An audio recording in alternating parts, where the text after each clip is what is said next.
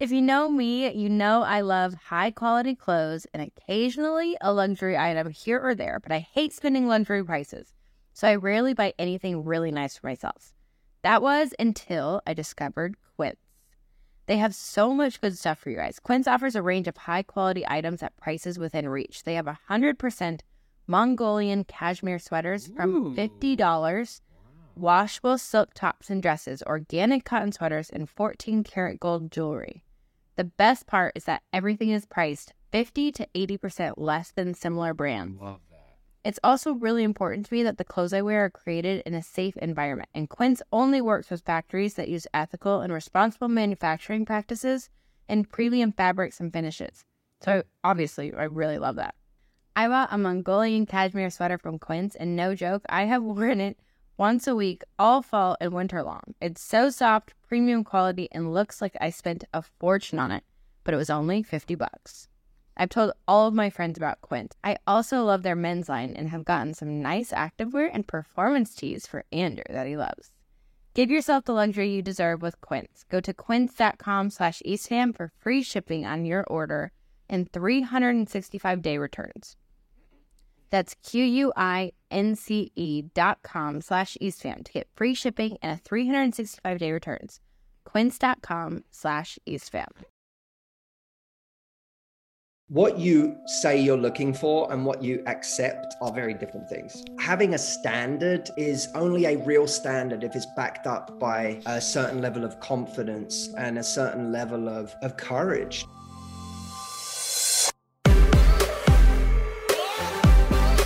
What's up, everybody? Welcome back to Couple Things with Sean and Andrew, a podcast all about couples and the things they go through. And today we have the one and only couple guru, guru Matthew Hussey. That's right. Matthew is the genius behind the number one YouTube channel for dating advice.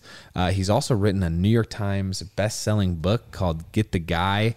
This guy just lives, talks, and breathes dating. His YouTube channel has been viewed over three hundred thirty million times. His weekly videos reach eight million followers, and he has a newsletter with two million readers daily. On top of that, he has his own radio show, Love Life with Matthew Hussey. That's right. And I think he's pretty much considered like the number one dating coach. Yeah. In like out there. Yeah, or expert, whichever yeah. one, whichever you want to go with. I do think my favorite thing about this interview, though, is that he constantly kept saying, or like continually said, he's constantly learning yeah. and updating his advice, which I think is really cool. Yeah. And he was highly requested from you all. So thank you for introducing us to Matthew. It was fun to go through and hear his thoughts on dating. We had an interesting conversation with what his goal is, though, with all of his dating advice. Uh, is it to push people towards marriage or mm-hmm. what? And he has an interesting response. And we had an interesting conversation about his love life. Oh my gosh. I know. I hope we're able to share that. Me too. Anyway, we'll link more information about Matthew and what he's up to down below. Uh, he has courses, he has uh, trainings, and he has all of his content he puts out. Uh, it's all great. Check it out. The comment of the week, babe, is from the red, yellow, or green flags episode. And uh, you know what? Comes from Darcy, who says, I think the person judging someone on if they have a headboard or not could be a red flag. Yes.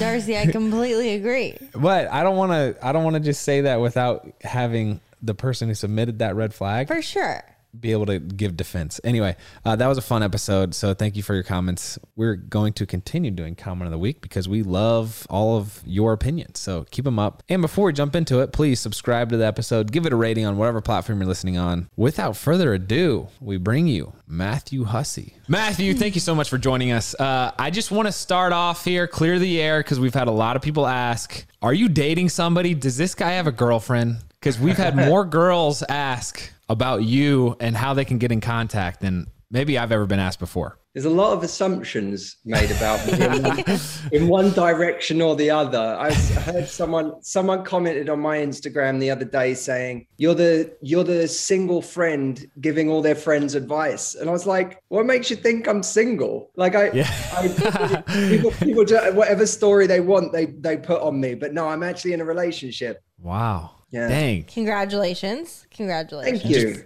you just broke a lot of hearts, but yeah, yeah. congrats. Congrats. I'm curious, you being the number one dating advice coach. Mm-hmm. In the world. In the world. Number that's, one in the world. That's what it says. That's what it says. Is it tough to live up to that pressure? Because I can't imagine, you know, like you always got to be the suave guy to a certain extent, you know?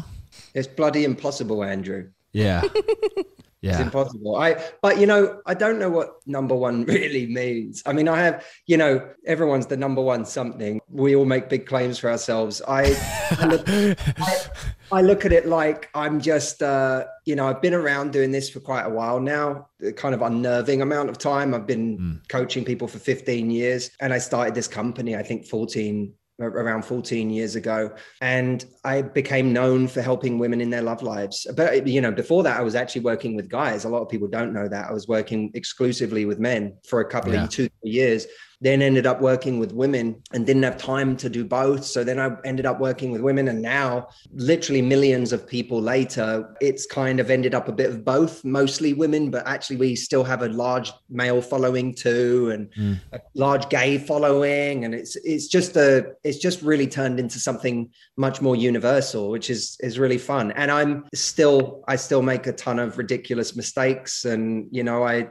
it's just harder when I make mistakes because I'm really, I shame myself for them sometimes. I like mm. I I'll do something I know better. I know I shouldn't do that. Yeah. I know that was a stupid thing to say. I know I handled that argument really badly. And um and then I have to sort of show myself some some compassion because otherwise I beat myself up to no end. Oh, wait, you're talking about in your dating relationship yeah. right now? Of course, yeah. Oh, you know? Man. yeah. Oh, yeah, that's true, because I could plead ignorance. Like, hey, I you know, I just, I'm just figuring it out on the fly, but you kind of are you coming from say, the experts. I'm an athlete. Yeah, exactly. Dude, it's a great excuse. No, right? Don't give him that. Don't give him that. He doesn't need more. Uh, that's fine. Yeah, no, I'm supposed to, I'm supposed to know better, but I, I still, you know, but I correct course quite quickly, and I'm good at looking my, at myself. I'm, I'm very, uh, you know, I like. Yeah, we to think- know you're good looking, Matthew. You didn't need to say it yourself. Okay, we get it, dude. All right, jeez. No, I get it. Got, uh, go on, you've got a charmer. I like it.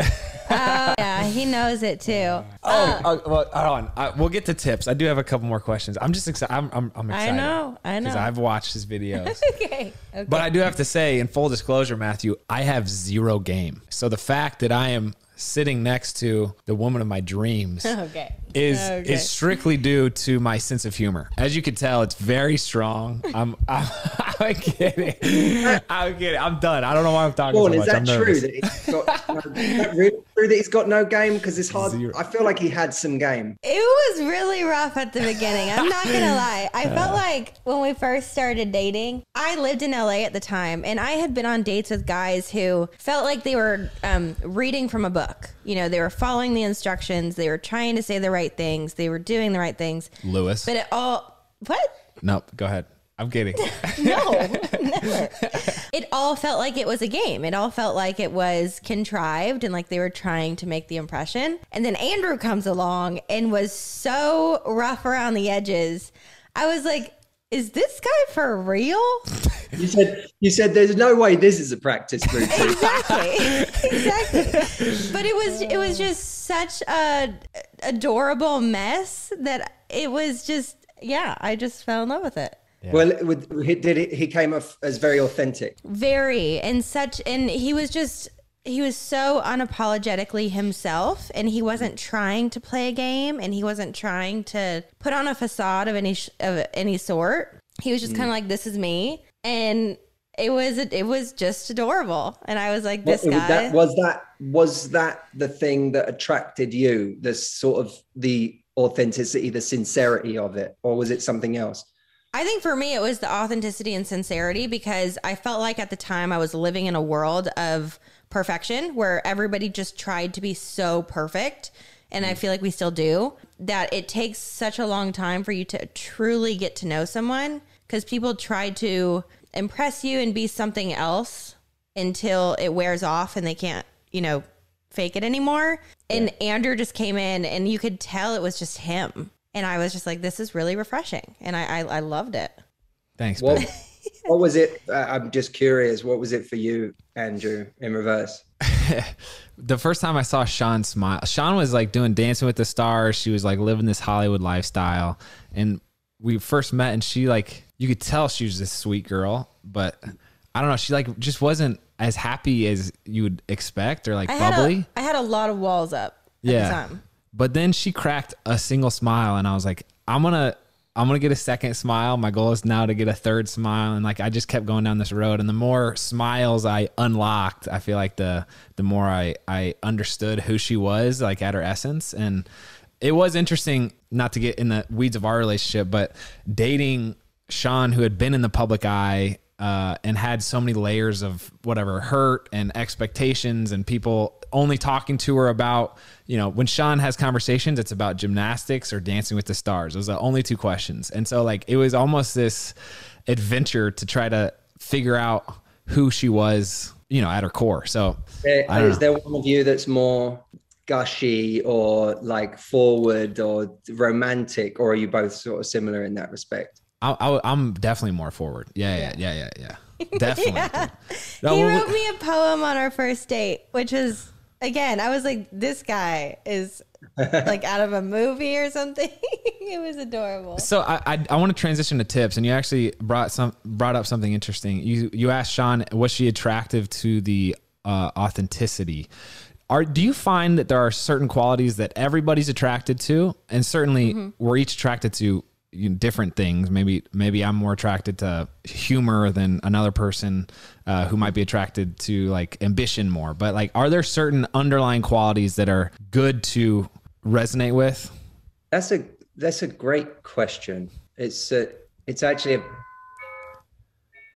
you know, whenever I look at pictures of our kids from the past year, I'm amazed at how fast they're growing up. Oh my gosh, me too. And we've been doing a deep dive into old photos lately. Sometimes the thought hits me hard that I'm getting older too. And this has led me to think a lot about the legacy I want to leave behind, what kind of parent I want to be, and things like our family's financial security. We've been talking a lot about this recently and are excited to share that Fabric by Gerber Life makes it simple to get the protection that's right for your family. Life insurance doesn't have to be some big confusing topic. Fabric by Gerber Life was designed by parents for parents to help you get a high quality, surprisingly affordable term life insurance policy in less than ten minutes. ten minutes is crazy fast. Plus, it's all online and on your schedule. No appointments, scheduling, or piles of paperwork. Just apply when it's convenient for you. This is the first company I've heard of where you can go from start to covered in less than ten minutes with no health exam required, and they have a thirty-day money-back guarantee. Join the thousands of parents who trust Fabric to protect their family. Apply in just minutes at meetfabric.com slash eastfam. That's meetfabric.com slash eastfam. M E E T fabric.com slash eastfam. Policies issued by Western Southern Life Assurance Company, not available in certain states. Prices subject to underwriting and health questions. We'll also link it down below, and let's get back to it. Wow. Sorry. Is it eight p.m. over there? Is it midnight? This guy. That happens on the hour, every hour, everywhere in London. No, um, it's it's eleven past the hour. I'm confused. No, it's just it literally someone at my door. Uh, it was a doorbell. It was a doorbell. It's, like, it's like Mister Rogers' Neighborhood over here. That's double very doorbell. Impatient. That's hilarious. Yeah. Funny. Uh, it's either one very impatient person or two people in a row in a very short time. yeah. What are you doing here? I, I don't know. I. It is a great question whether there are things that are universally attractive. I think certain things are more important to some people than others. So if you take, I think kindness is universally important, but kindness is more important to people who are in one stage of development than another. Mm-hmm. When you talk to someone who's twenty-two, kindness, this is no judgment on twenty-two-year-olds. Some of them may have really amazing value systems, but it may not be the most important thing to someone at that age. It might be that the person is hot, that, that the person has this cool career, or that the person is super creative because they're looking for, for something that's fun and exhilarating. And not that those things at a certain age cease to matter to us. It's just that some things come to matter more. Mm. Kindness comes to matter more to people when they realize what happens in a relationship where there's an absence of kindness. So I think teamwork is sort of universally attractive to a person who's ready for a relationship. Yeah. Uh, I think that emotional intelligence is universally important to a person who is emotionally intelligent mm. and is looking for that. I think there are certain things, honesty, you put, perhaps we would all say honesty is important. It, yeah. You'd be hard pressed whether you're, you know, twenty years old or fifty years old to find someone who says honesty isn't important to me. I think that's one of those things that's always important. Yeah, man, that's, it's interesting. You saying someone who's ready for a relationship will be more attracted to teamwork. And it's almost like it is, it brings up the idea of you reap what you sow kind of, of, or you find what you're looking for. And that is, it's a responsibility, it seems, to really like, okay, you know, if I'm a twenty-two and I value attractiveness or I value money and career, like then that's what you'll end up dating to a certain extent. It's because mm-hmm. I, because you just do, that's what you look for. But planning out like, okay, actually think twenty years from now and what do you want your relationship to look like when, when you're all wrinkly and old, you know, the attractiveness will be less. I don't know. I, I'm having philosophical thoughts, so I'll stop well, talking. Like, about I go ahead. No, please, Sean, go for it. I was just going to say, I think the, I think where you have to start with that though, is there aren't many twenty year olds that look in forty years into the future and they say, who do I want to be with when I'm sixty years old? And who do I want to date now? No twenty year olds doing that. I mean, if they are, that's amazing. So what is it that a twenty year old needs to be looking for or doing, or how should they be acting in order not to have a one sided relationship and to truly find someone that they can be with long term? Look, at twenty years old or twenty-two years old or whatever, you could say at any time before you're really ready for a relationship, you're looking for just, I suppose, you might be looking for just attraction, and you value attraction more than anything else. And so what you go for is the who you think is the most attractive person you can get. And that seems like that's the win. Mm. This person's more attractive than anyone else I've ever dated. That must mean, and we have more chemistry. Chemistry uh, is valued extremely highly. Yeah. And investment tends to be valued very on a very low level. Someone who's actually compatible tends to be valued on a very low level. So you've got attraction and chemistry, extremely important. Investment and compatibility, not very important at all. And what do you mean that, when you say investment? Someone who's actually trying. Yeah. You know, someone who's actually investing in us, someone who is making sacrifices in the in the relationship, someone who is willing to come to our part of town, someone who is interested in getting to know our people, someone who is uh, willing to actually give time and energy to this relationship. Mm.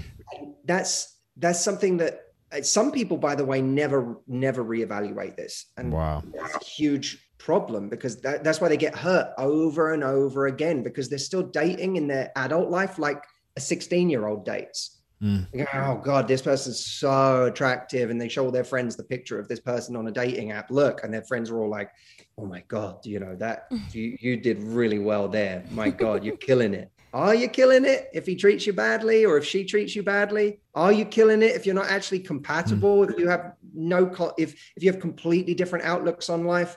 But people do tend to, I, I really do think there's a kind of, I've come to believe more and more in life, timing is, is where it's at, because there's a kind of the romantic idea that when you meet the right person, everything just clicks into place. But to me, the precursor to that is when you are genuinely in a place of wanting a real relationship.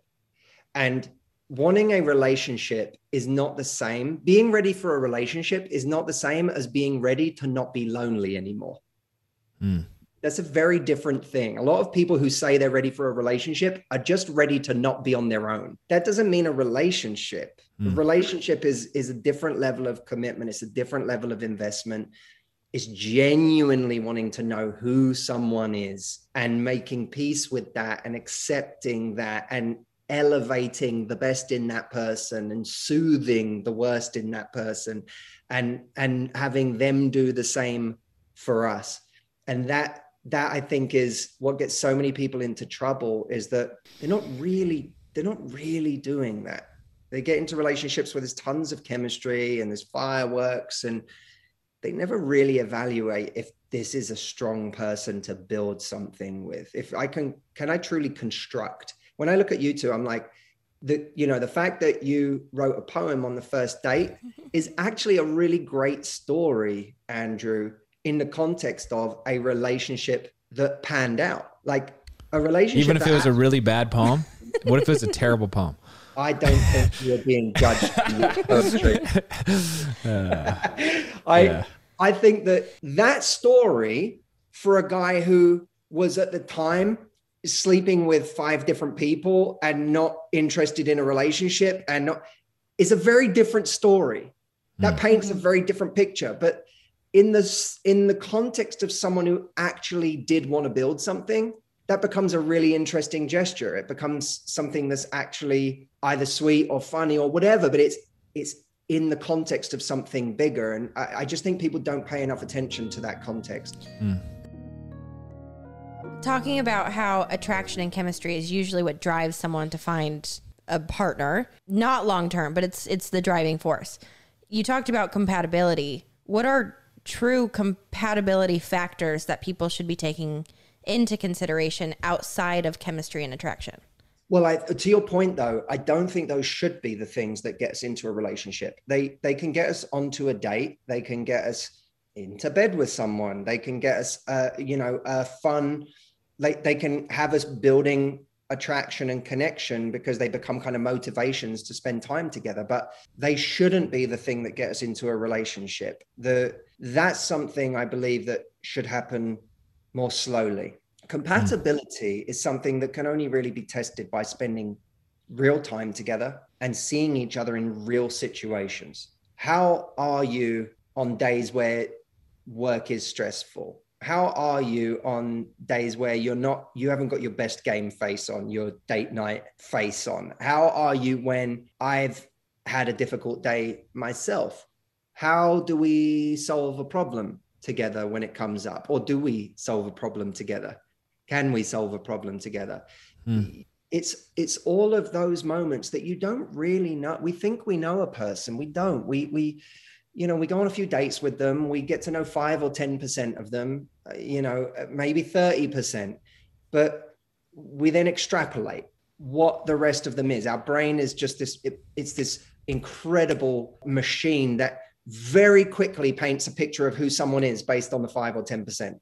Hmm. And then we fall in love with this person very quickly, but we're falling in love with a ninety percent made up person. And that's why, you know, to me, someone who falls in, can someone who consistently falls head over heels too quickly is one of the surest signs they're not ready for a relationship. Okay, mamas, ladies, after having three babies, I never thought I would wear an underwire bra again until I found Skims. So right before I had Bear, Skims sent me a couple of maternity bras. And I was like, you know what? I'm not going to wear maternity bras. They're so uncomfortable. They're not for me. I tried them on. They are the most supportive, most amazing, only maternity bra I have worn this entire pregnancy.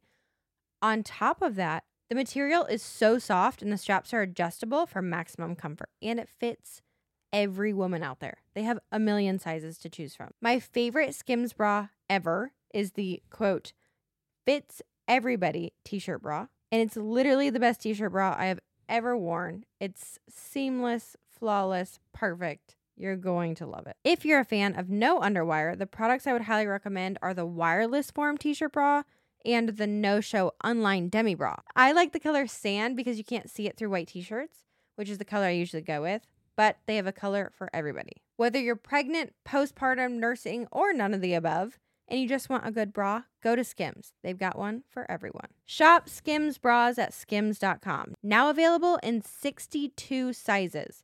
thirty A all the way to forty-six H. Plus, get free shipping on orders over seventy-five dollars. If you haven't yet, be sure to let them know we sent you. After you place your order, select podcast in the survey and select couple things in the drop-down menu that follows. Skims dot com. Because they're not really taking the time to measure compatibility.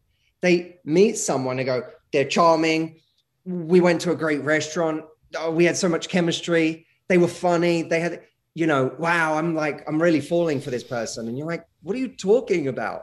Yeah. You you have a track. You may have an infatuation with this person, but that's not a relationship. Is just a completely different set of what makes a great date is not the same as what makes a great relationship. So two questions. One, is there a timeline? Actually, three. What is the percentage of a person that you should like aim to know before you get married? Two, is there a timeline where you feel like the discovery process is like able to unearth enough of knowing a person that you can proceed to the next step of engagement or whatever that looks like? And then three, I know this is a lot, sorry, but is the strategy then in dating to throw yourself into any and all random situations so that I can learn how the other person responds to these different situations? So just remind me, what was question two? The discovery uh, phase? Yeah. W- w- is there a timeline that's like, hey, you know what? You should be able to know in three months that this is mm. going to work out or not. Well, I don't think there's a rule, and I, I don't like rules, but I do like principles. And if you said, what's a good principle to follow? It would be, let me let me run at each stage a kind of mini experiment. Just, you know, someone recently said to me, like, I, uh, you know, me and this guy were really in love, um, but he, he still lives oh, right through COVID. He's been living at home with his mom. And I'm a bit worried that if we move in together, because we can't both afford our own place, if we move in together to share the rent, I don't know what he's like on his own yet, or whether he, I don't know if he's spoiled by his mom and he's, you know, going to rely on me to do everything around the house. I don't know if he's going to be a genuine teammate in that situation. Yeah. You know, I, I'm all about the mini experiment. It, it sounds like a big conversation to say, let's sign a year lease. That's a, that's a big conversation. Yeah. But if you, uh, what's to stop you saying, why don't we rent an Airbnb for a month? Like let's, let's rent an Airbnb for a month and just see how we do living together on our own for a month. It doesn't even have to, it doesn't be, have, to, have to be framed up as a trial run. It could just be, hey, look, I know it's a big, I know moving in together and signing a long lease is a, is a big step. And it, you know, it's possibly a bit of a scary step, but I know that I do want us to give living together a go. I think it would be, I think we'd be a great together in that scenario. Yeah. Why don't we rent a place for a month so that we can go and, and experience it together? I think that's that's a great way to run the experiment. And, oh, it worked for a month. Maybe we rent for another three, or maybe we do six months. But that that allows you to move to the next step without making every next step such a huge deal. Mm. And I, I do think that some of what stops people from moving to the next step is that they do, they exaggerate. And I've been in this position before myself where you exaggerate what the next step means because you think, oh God, if I jump into that and then I'm not ready, I'm going to hurt someone. But it, when someone is able to communicate, hey, look, it's all right. We're not signing a contract here for life. Let's just try this together. I like you, you like me. We're having an amazing time together. Why don't we see where this goes? Yeah. No one said you can't leave or I can't leave. Let's just see where this goes. And I think that would allow a lot more people to try having a relationship together without freaking out about what that means. As far as marriage goes, you know, I think you guys, I'm, I'm sure have a really fantastic opinion on this, on when is the right time. I don't know that there is a right time, but I think one has to say those truly important values. When I think mm. about what's most important in someone I'm going to build with for life, do they have those things? If you look at a lot of couples broke up over the pandemic, and some broke up because it was just such an intense situation and it was so unnatural. And, and we wouldn't, we wouldn't say that was a great recipe for a, a thriving relationship is to stick two people in a room together and not let them leave for a year. That, that wouldn't be a model for making something work. So I do sympathize. I don't think every couple that broke up during the pandemic was always destined to fail. I think it put an enormous amount of pressure on some couples. But I also think there are a lot of couples that shouldn't have been together that discovered in that time, I'm, this person's not my person. I'm not, They were mm. almost more in love with that person's absence than they were in love with their presence. Because when that person was absent before the pandemic, when they were going to work every day, when they were with their friends, whatever, when, when it was long distance, it worked. And then as soon as it wasn't, as soon as I was met with that person's presence, the real person, not the imaginary person I had in my head that I was in a relationship with, they suddenly said to themselves, this isn't the person I want to be with. Yeah. And I've been seeing a lot of people during the pandemic, when you think, what qualities would have been great in a person I'm with during that time? What qualities would have made someone a great partner to go through the pandemic with? Patience, the ability to, not the ability to not argue, but the ability to argue well. Mm-hmm. Um, someone who is kind, someone who's understanding of some of my crazy. We've all got our crazy. Someone who understands and can accept, you know, and soothe my crazy. Someone who sees the best in me. Someone who's encouraging. You know, all of that would have made for a great partner to go through the pandemic with, go through a difficult time with. Well, you should apply that going forward now. If anyone is coming out of the pandemic going, wow, that's really made me realize I want a relationship because that was hard to do. I, I'd love the next time hard times comes come around, I want to do it with someone. Before going out and panic buying a relationship on that basis, people should think, what were those qualities that I would have wanted during that time? Mm. Let me not rush into anything with a person before I realize they actually have those qualities. That's just like the new standard. Can I get through a pandemic with you? Yeah. Yeah. Well, well, outside of a pandemic, honestly, doing the evaluation anytime there mm-hmm. is an interrelationship, actually thinking about, hey, you know what? It, it did, this didn't work out and that's okay, but let me think about why it didn't so that I can be better equipped going into the next one. I have a random question.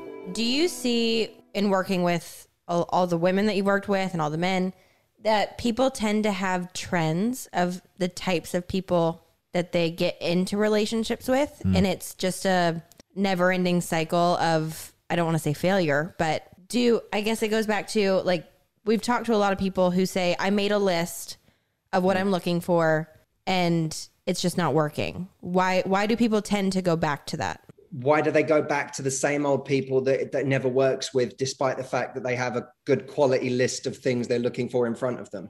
Mm. Yes. Well, I, what you say you're looking for and what you accept are very different things. Having a standard is only a real standard if it's backed up by a certain level of confidence and a certain level of, of courage to say, I'm, I'm not going to allow myself to settle for less than this, because I've realized, and hopefully with some experience, we have realized that life isn't good when I accept less than this. Like my life is literally worse. I think it's, I, I, it's a false economy accepting less than this, because it literally makes my life worse. It makes me unhappy. It makes me scared. It makes me anxious. It makes me depressed. It, it erodes my self-esteem.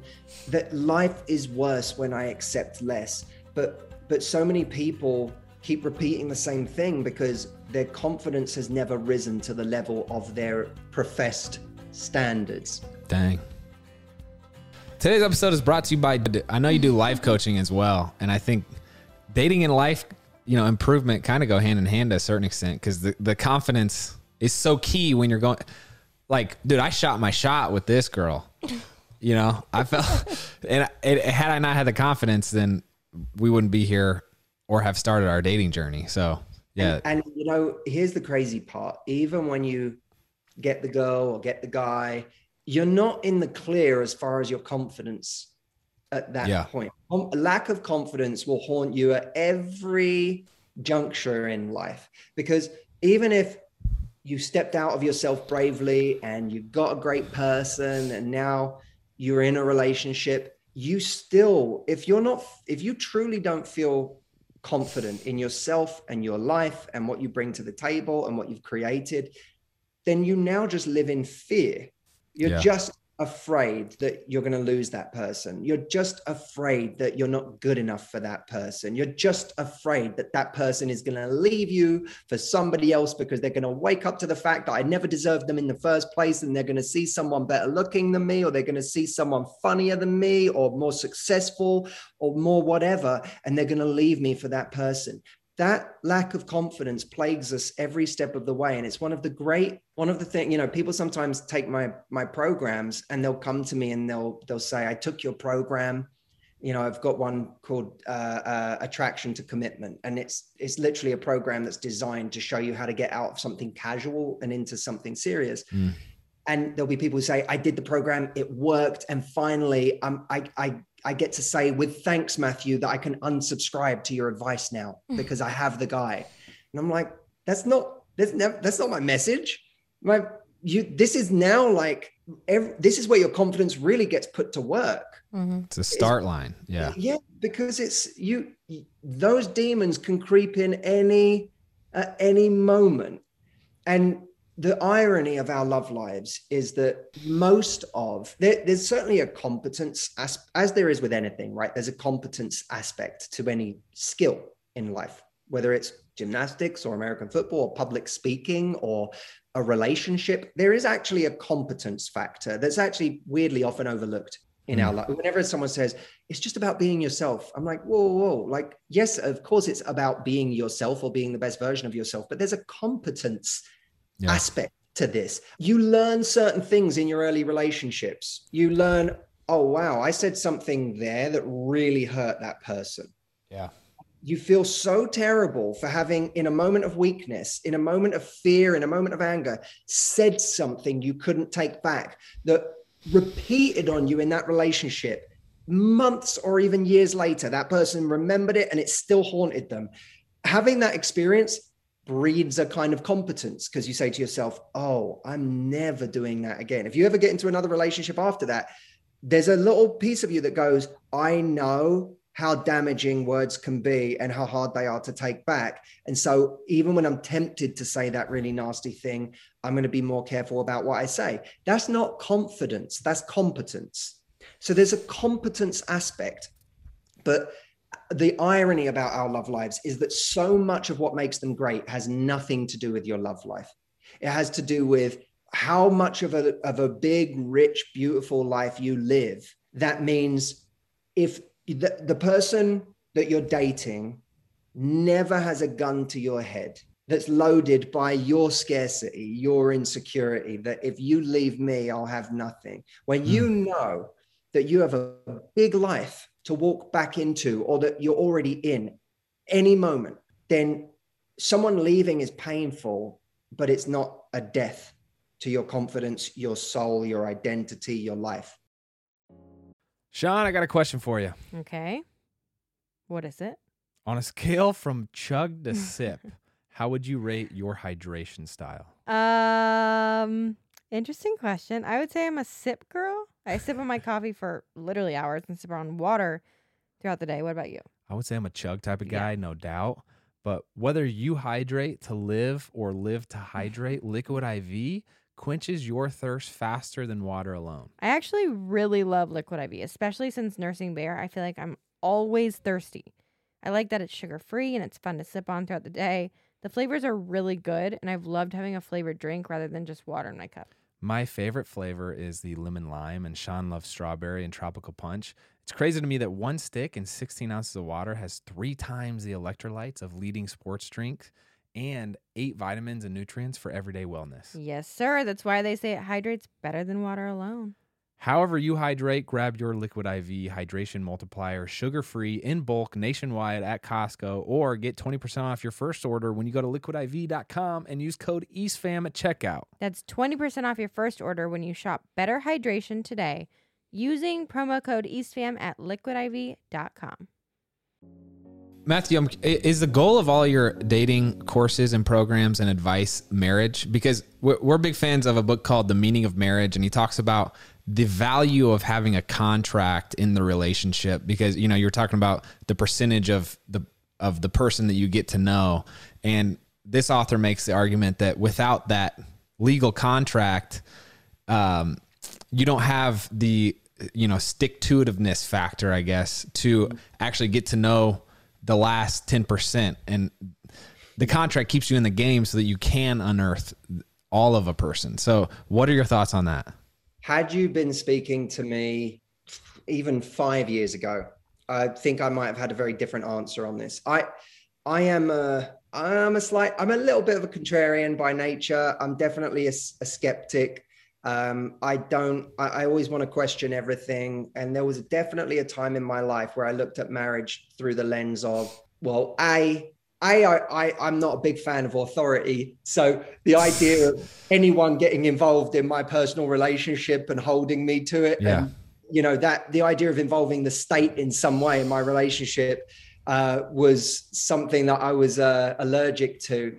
But, and then I also said, well, why do I need a, why do I need a piece of paper to tell me how much I love someone or how much someone loves me? It's kind of like when I first got to, to L A, I had a, you know, I had an agent, and I remember that agent saying to me, listen, this only, we don't need a contract, because at any point, if one of us isn't winning anymore out of this, we'll leave. As long as we're both winning, we'll stay. And I thought, yeah. well, that's pretty fair. I, I've changed my mind to some extent on that in relation to marriage, not in the sense that I think everyone should get married. And it's certainly not the goal of my work. I always say I'm, I'm as, I'm as excited by the people that come up to me and tell me they they they broke up with someone because of me, yeah. as I am about the people that tell me they're in a relationship now because of me. Yeah, yeah, yeah. Um, the goal is always is always happiness, and and frankly, on a more existential level, to me, the the reason I want to be on this earth, the reason I want to make an impact, is just to help people get through life a little easier, a little freer, and and with a feeling of being less alone, mm. not because they found somebody, but because they were able to, to relate to other people, to realize that their depression, their anxiety, their sadness, whatever they're struggling with that they think is insurmountable, whatever pain, be it emotional or physical, that's chronic, that they can't seem to alleviate, that nothing they do seems to budge. To me, I always want to save those lives. I, I want yeah. to remind people that you're in good, if you're suffering in life, if you are having a hard go of it, you're in wonderful company. Yeah. So I, I want to make people feel less alone more than anything in this world. I, in terms of marriage, I look at that as, I, I increasingly agree with the argument that you put mm. forward, that there is, I said, to, look, I got a, a friend of mine who's an older gentleman. He's an atheist. He's ex- intensely logical. I wouldn't say he's overly romantic.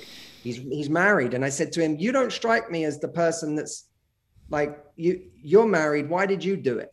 And he said to me, it does just feel a bit different mm. after that. He said, it.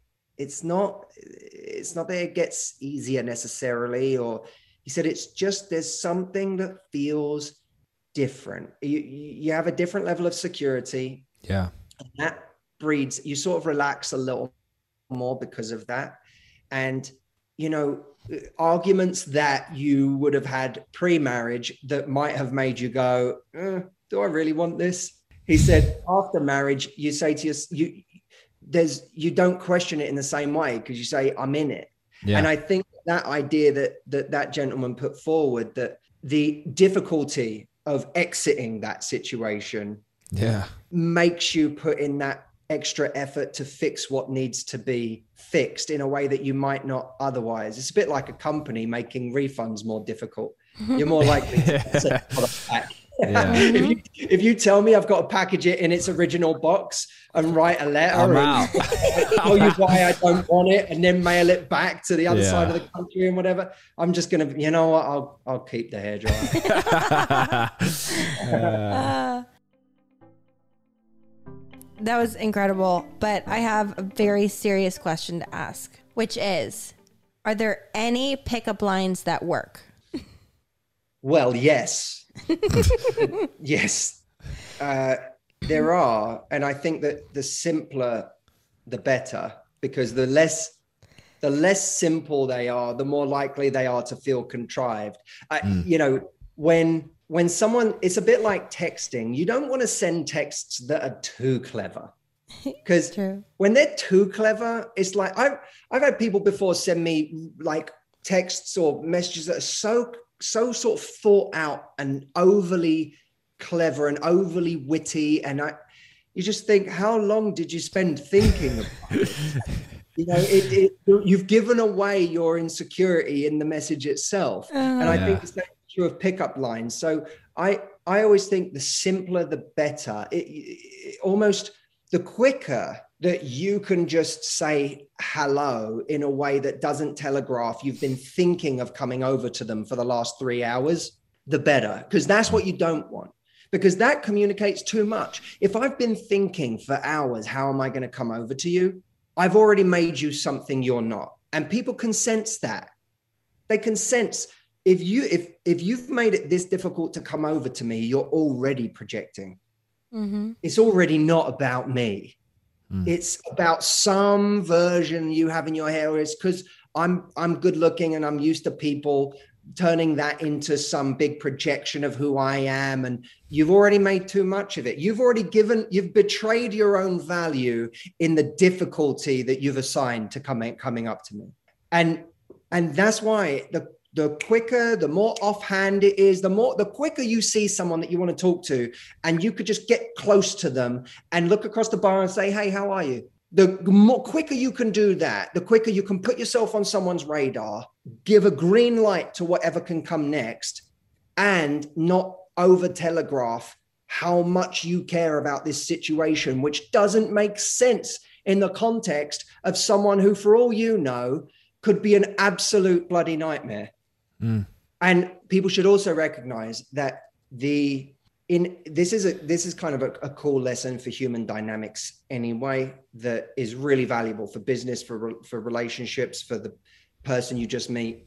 If you imagine that, or let's say person A and person B.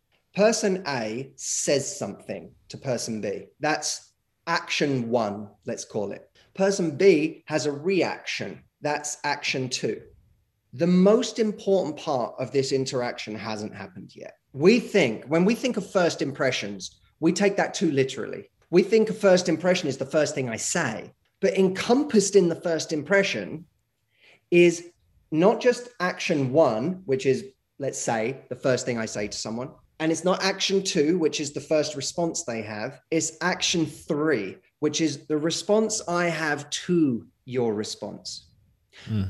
When I'm on stage, uh, on tour, I get on stage, fifteen hundred people in the room, and I say something. That's me throwing the first shot. That's action one. Action two is the reaction to me. Now, let's say that the reaction to me is someone stands up in the middle of a crowded theater and disagrees with something I said. You know what, Matt? I just thought about what you said, and it's totally wrong. That's action two. The most important part of this hasn't happened yet. Mm. The most important part of what's going on right now is in my hands, and it's how I react to this heckle, to this criticism. That is where all my power comes from. When I go on stage, I'm hoping someone in the audience disagrees with me, because in that moment, I get to win over the entire audience, because the entire audience sees me get disagreed with. They then get to see me know my subject better than they ever imagined I did. Now I have true power in that room. But that was the third action, not the first. Now, to bring it back to what you said, Sean, the pickup line gets overvalued because we overvalue action one.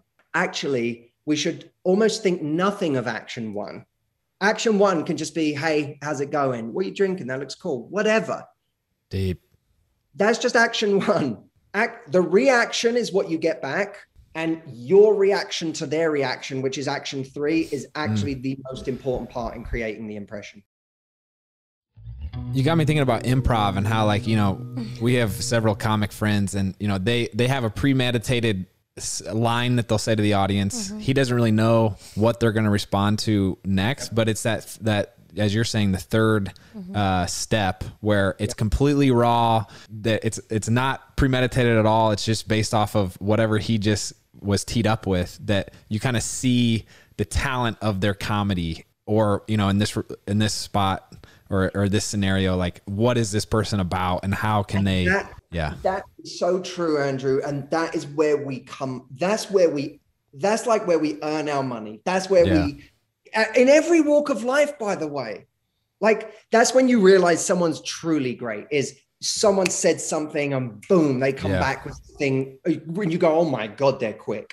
Yeah. Or someone in a relationship. You have, what's the strength of a relationship? I'm, I may say something that upsets my girlfriend. I'm like, I'm an idiot. I should never have said that. Now she has a reaction to me, and she, she's, she's now on a certain way, like she reacts and, and gives me something back. Now, our ability to do action three, yeah, and in this case, me, because I'm the, I'm the one who screwed up, my ability to react to the argument in a productive way shows my ability to have a relationship. It's not my mm. ability to never argue. It's what, how do I make sense of this argument? How do I turn it around? With great leaders in a company, yeah, you're, there's always going to be a moment where something's happened. It's upset your employees, or it's, uh, uh, you know, something didn't go to plan. The action got a reaction you never thought it would. It's how you react to that, and what you, the meeting you call with your employees to say, hey guys, listen, this is what happened, and it was a big mistake, and I'm going to clear it up. You know, yeah. That's when all your employees go, oh, we can, I can hang with this person in this company because I've got an honest leader on my hands. And yeah. The same as you release content online, right? You, you guys, I'm sure you've released something at some point that's, you know, sent people, got people upset, made them, you know, they've misinterpreted it. And yeah. I always have to remind myself, because I've, I've said things that got a reaction I didn't expect. People took it the wrong way. And I went, oh my God, I didn't see that coming. So now people have a bad reaction, but every time I then step up and I say, mm. you know, guys, I got this reaction, and, and it made me think, you know, here's what I really meant by this. And I could see how it's taken that way, but let me clarify this, because this is so important. Mm. Then there'll be people in the comments that go, this is why I follow you. I love this video because you hit it on the head and you came right out and talked about it. Yeah. That's where you earn your, your, your points. It's the most revealing part about the core of who you are. That's interesting. Exactly. So that's good, Matthew. That's good. I want to bring it full circle. You first started asking us questions about how we met and why, like, it worked out. What is it about your girlfriend that, if you want to talk about oh, it, oh dang, whoa, um, that attracted you to her? I hope she's still sitting there. Is by she the way. sitting right there? She's she right yes. over there. And all, all of a sudden, guys, she's really perked up. Yes. So what is it, what was it, what is it about her that attracted you to her and made your guys' relationship work? So it's a couple of things, but that encompass a lot. One is character. I saw, we didn't not have disagreements. We didn't not have arguments. We didn't not, you know, have things that, that we weren't sure about. It was, I saw how she handled things when they didn't go well. And I was like, oh man, this is like, this is a real, I can really build with this person. Like, this is someone I can actually construct with mm. because it doesn't, it doesn't rely on everything going right. I don't have to, I don't have to score a perfect game for this to work. And neither does she. Like, we really have a beautiful way of resolving things. And so character was one. Emotion, she's the most emotionally intelligent person I've ever met. That's a huge one. she, she's like, she, keep going. She really Can we is. meet her? Has Hey, no, no. I don't you, no, you know to... what? I won't, because I'll be putting her on the spot if I okay, yeah, okay, you fair, have to respect fair. that. But I she is She's incredibly emotionally intelligent. And what that means is I, I'm actually learning from her. You know, in any normal scenario, someone would be, I think someone would come, I know from my past that people have come to me feeling like when they're with me, they're, they're like, I'm somehow going to be the one who does everything right. Or I'm going to be the one that sees everything through the ideal lens. And actually, she gets more right than I do. And she's she has an incredible emotional intelligence about her that means I can talk to her about anything. And it's an amazing conversation. You know, mm. just, you guys spoke of, of marriage. There's a, a David Brooks quote that goes, marriage is a fifty-year conversation. And so mm. I really think a huge part of a relationship is, who can I see myself continuously having the conversation with? Whatever the conversation is, And, and the conversation evolves over a relationship, and it takes all different twists and turns. And, but when you know, oh, whatever I bring to this person, it's a really productive conversation. Um, I think that's, yeah. that's magic. Yeah. So that, wow. those have been, those have been huge, huge, huge things for me. I could list many more, by the way, but I, those, those two have been really, really big things. That was so sweet. I, I really hope she makes you list these when we get off. Yeah. Sean, she makes me list these at least once. Yes. Good for her. Yes. Uh, I'm, not, I'm not telling her anything she doesn't know. Okay, good. Good. I gotta say, we're big fans of uh, of what you do, because we're we're big fans of marriage, and the whole point of our show is not, we don't give advice. We're not as smart as you or thoughtful. Uh, we just try to share stories, um, but we're we're huge huge fans of marriage, and we think, you know, our relationship has been such a key part of our life, obviously. But when we talk, hear people talk about, you know, life and self improvement or improving your life, it's like marriage and our relationship to me has been the biggest and best tool of doing that. And so the fact that you help people on that journey, I think, is incredibly impactful. So is there anything coming up that you're excited about?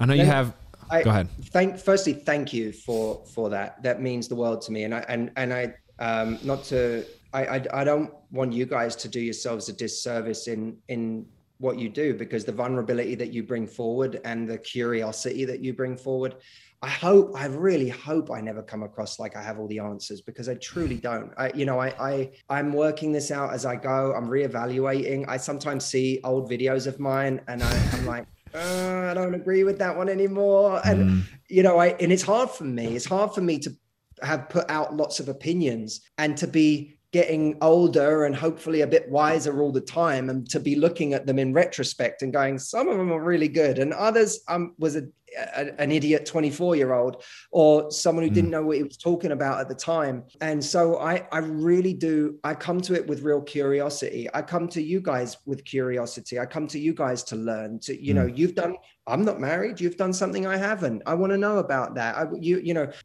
that to me, you're having a family. That's something, that's a stage of my life I haven't reached yet.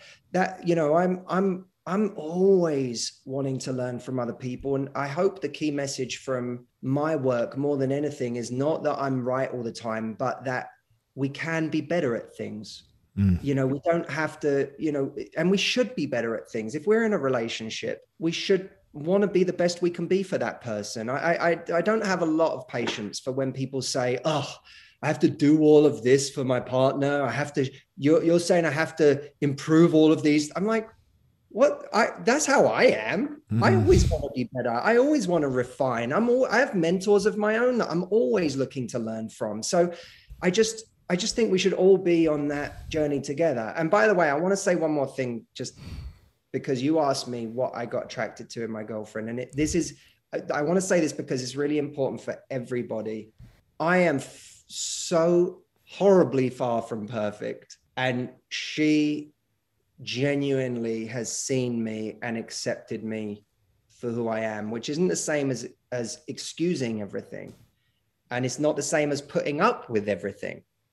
Mm. But there is a there is a an absence of judgment there that has allowed me to have a loving environment in which to actually be better, because I've truly felt seen and acknowledged. You know, to quote Mister Rogers for the second time in a podcast, um, there's there's a moment where Mister Rogers said, no, no child can ever feel truly loved until he or she is accepted for exactly who they are.